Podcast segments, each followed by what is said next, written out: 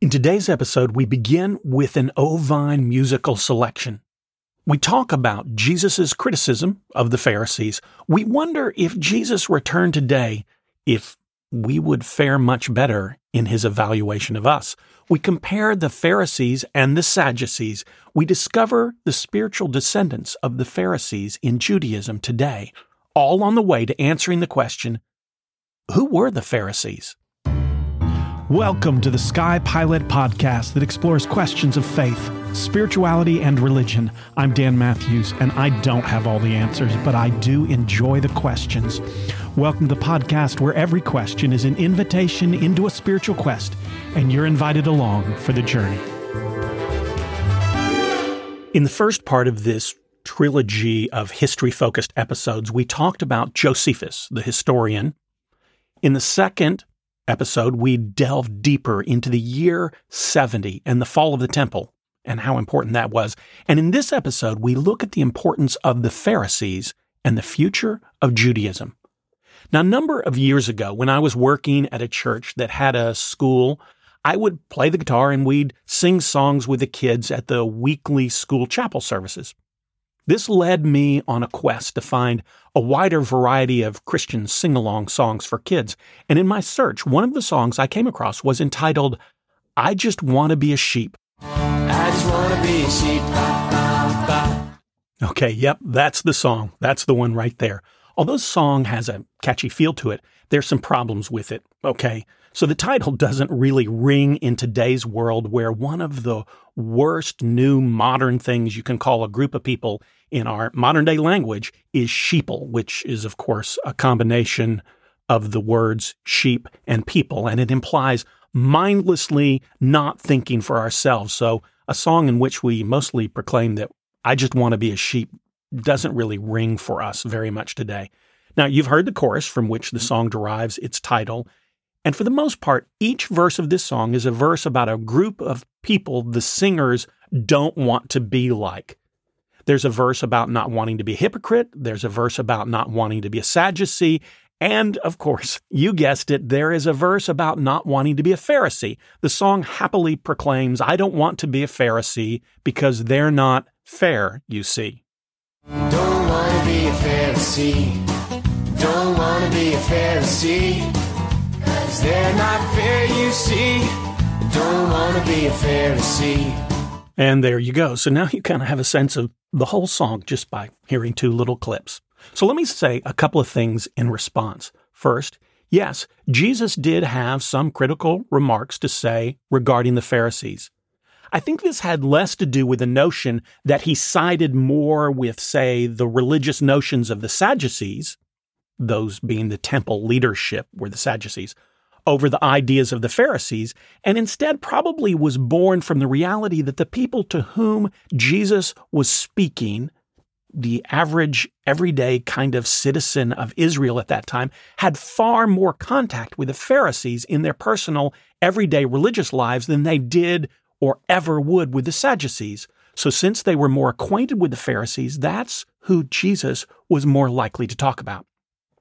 Just as if Jesus returned today, I believe he'd probably have a lot more to say about, well, everyday ordained clergy than he would have to say about how the executive offices run in any particular denomination or faith. Those of us in that category, church clergy, would certainly bear the brunt of his critical remarks about faith, religion, and Christianity in our time because we're the frontline leaders of the faith, just as the Pharisees were in their time. Second, allow me to say that people are not archetypes. We are always treading on dangerous territory when we take on any group of people and say they are all a particular way, like implying that the Pharisees were all hypocrites. Remember, in first century Israel, there was nothing more oppressive than the Roman Empire. Surely, since the Gospels were written by Jews who were under the Roman oppression, there would be nothing positive to say about the Roman oppressors. And yet, and yet, when Jesus died on the cross, who was the only person to proclaim that he was the Son of God? It was, of all unlikely people, a Roman centurion. The Bible shows us again and again not to take a group of people and turn them into an archetype, because if we do, God will always humble us down the road with examples of courage, insight, and faithfulness coming from the very people we had deemed as unworthy. Case in point, the centurions, or the Samaritans, and yes, even the Pharisees.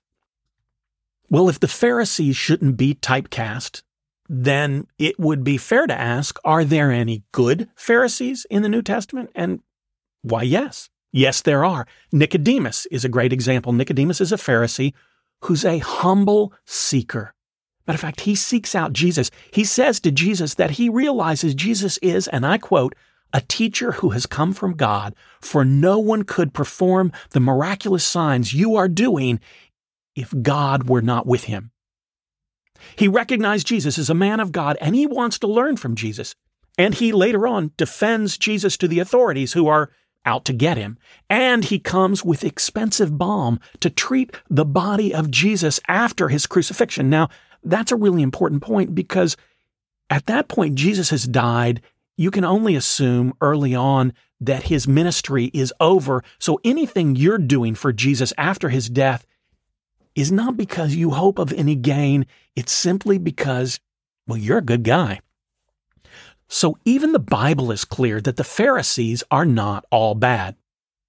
Okay, so if we're going to give the Pharisees a fair chance of being understood, let's turn away for the moment from the history of Christian judgment which they've endured and instead look at what they actually believed.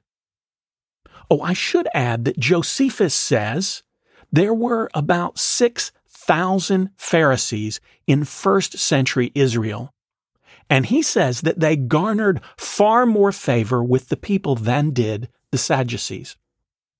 So Josephus implies that there is some ongoing tension between the belief systems of the Pharisees and the Sadducees. So let's compare the difference between these two groups, between the Pharisees and the Sadducees. The first and probably most important difference between the two groups was the spiritual nature of their beliefs. Pharisees placed far more importance on the spiritual elements of the Jewish faith. The Pharisees believed in heaven, hell, angels, demons, and life after death, and the Sadducees did not believe in any of those things.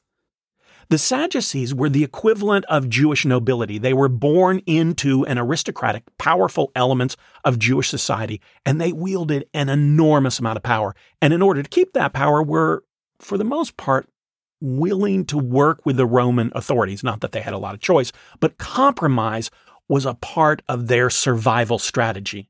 The Pharisees were more connected with the people. They were far more of a grassroots movement. This is not to say that the Pharisees had no kind of influence, power, or wealth. There were certainly wealthy people in their midst, but they tended to be merchants, or as we might say, new money versus kind of the old money of the Sadducees. Most faiths have an element of the faith that revolves around how does the practitioner, how does the believer of that faith become holy and live a pure and God focused life? The Sadducees didn't believe in an afterlife, so they weren't worried about what was to come. Their focus was on the here and now. So the temple rituals were what was of importance to them. For the Sadducees, the people of Israel were made holy by the rituals as prescribed in Scripture those rituals performed on their behalf by the priests. So the Sadducees placed their focus in a very careful and faithful adherence to the priestly rituals as set forth in Scripture. The Pharisees were far less interested in the rituals and far more interested in the Scripture itself. If one hoped to live a godly, righteous, holy life according to the Pharisees, it would take careful study of the scriptural texts to discern how God wants followers to live. Pharisees were, in short, scriptural scholars studying in order to help people live more faithful lives. Okay, so they were focused on scripture and trying to make the faith more open and accessible to the common believer. There really doesn't seem to be anything here to get upset with. So, this is where the criticism of Jesus comes in. I don't think that the criticism of the Pharisees has anything to do with what I've laid out so far. These seem actually like something Jesus would very much like. What Jesus criticized them for was not about these beliefs, but the ways in which they had wandered astray from the beliefs. The idea was to create a faith that was accessible to everyone, but some Pharisees, after rigorous studies, began to set forth expectations of adherence that were beyond the ability of the working family, the common working Jew. And so they had created something that was, in essence, in conflict with the original intent.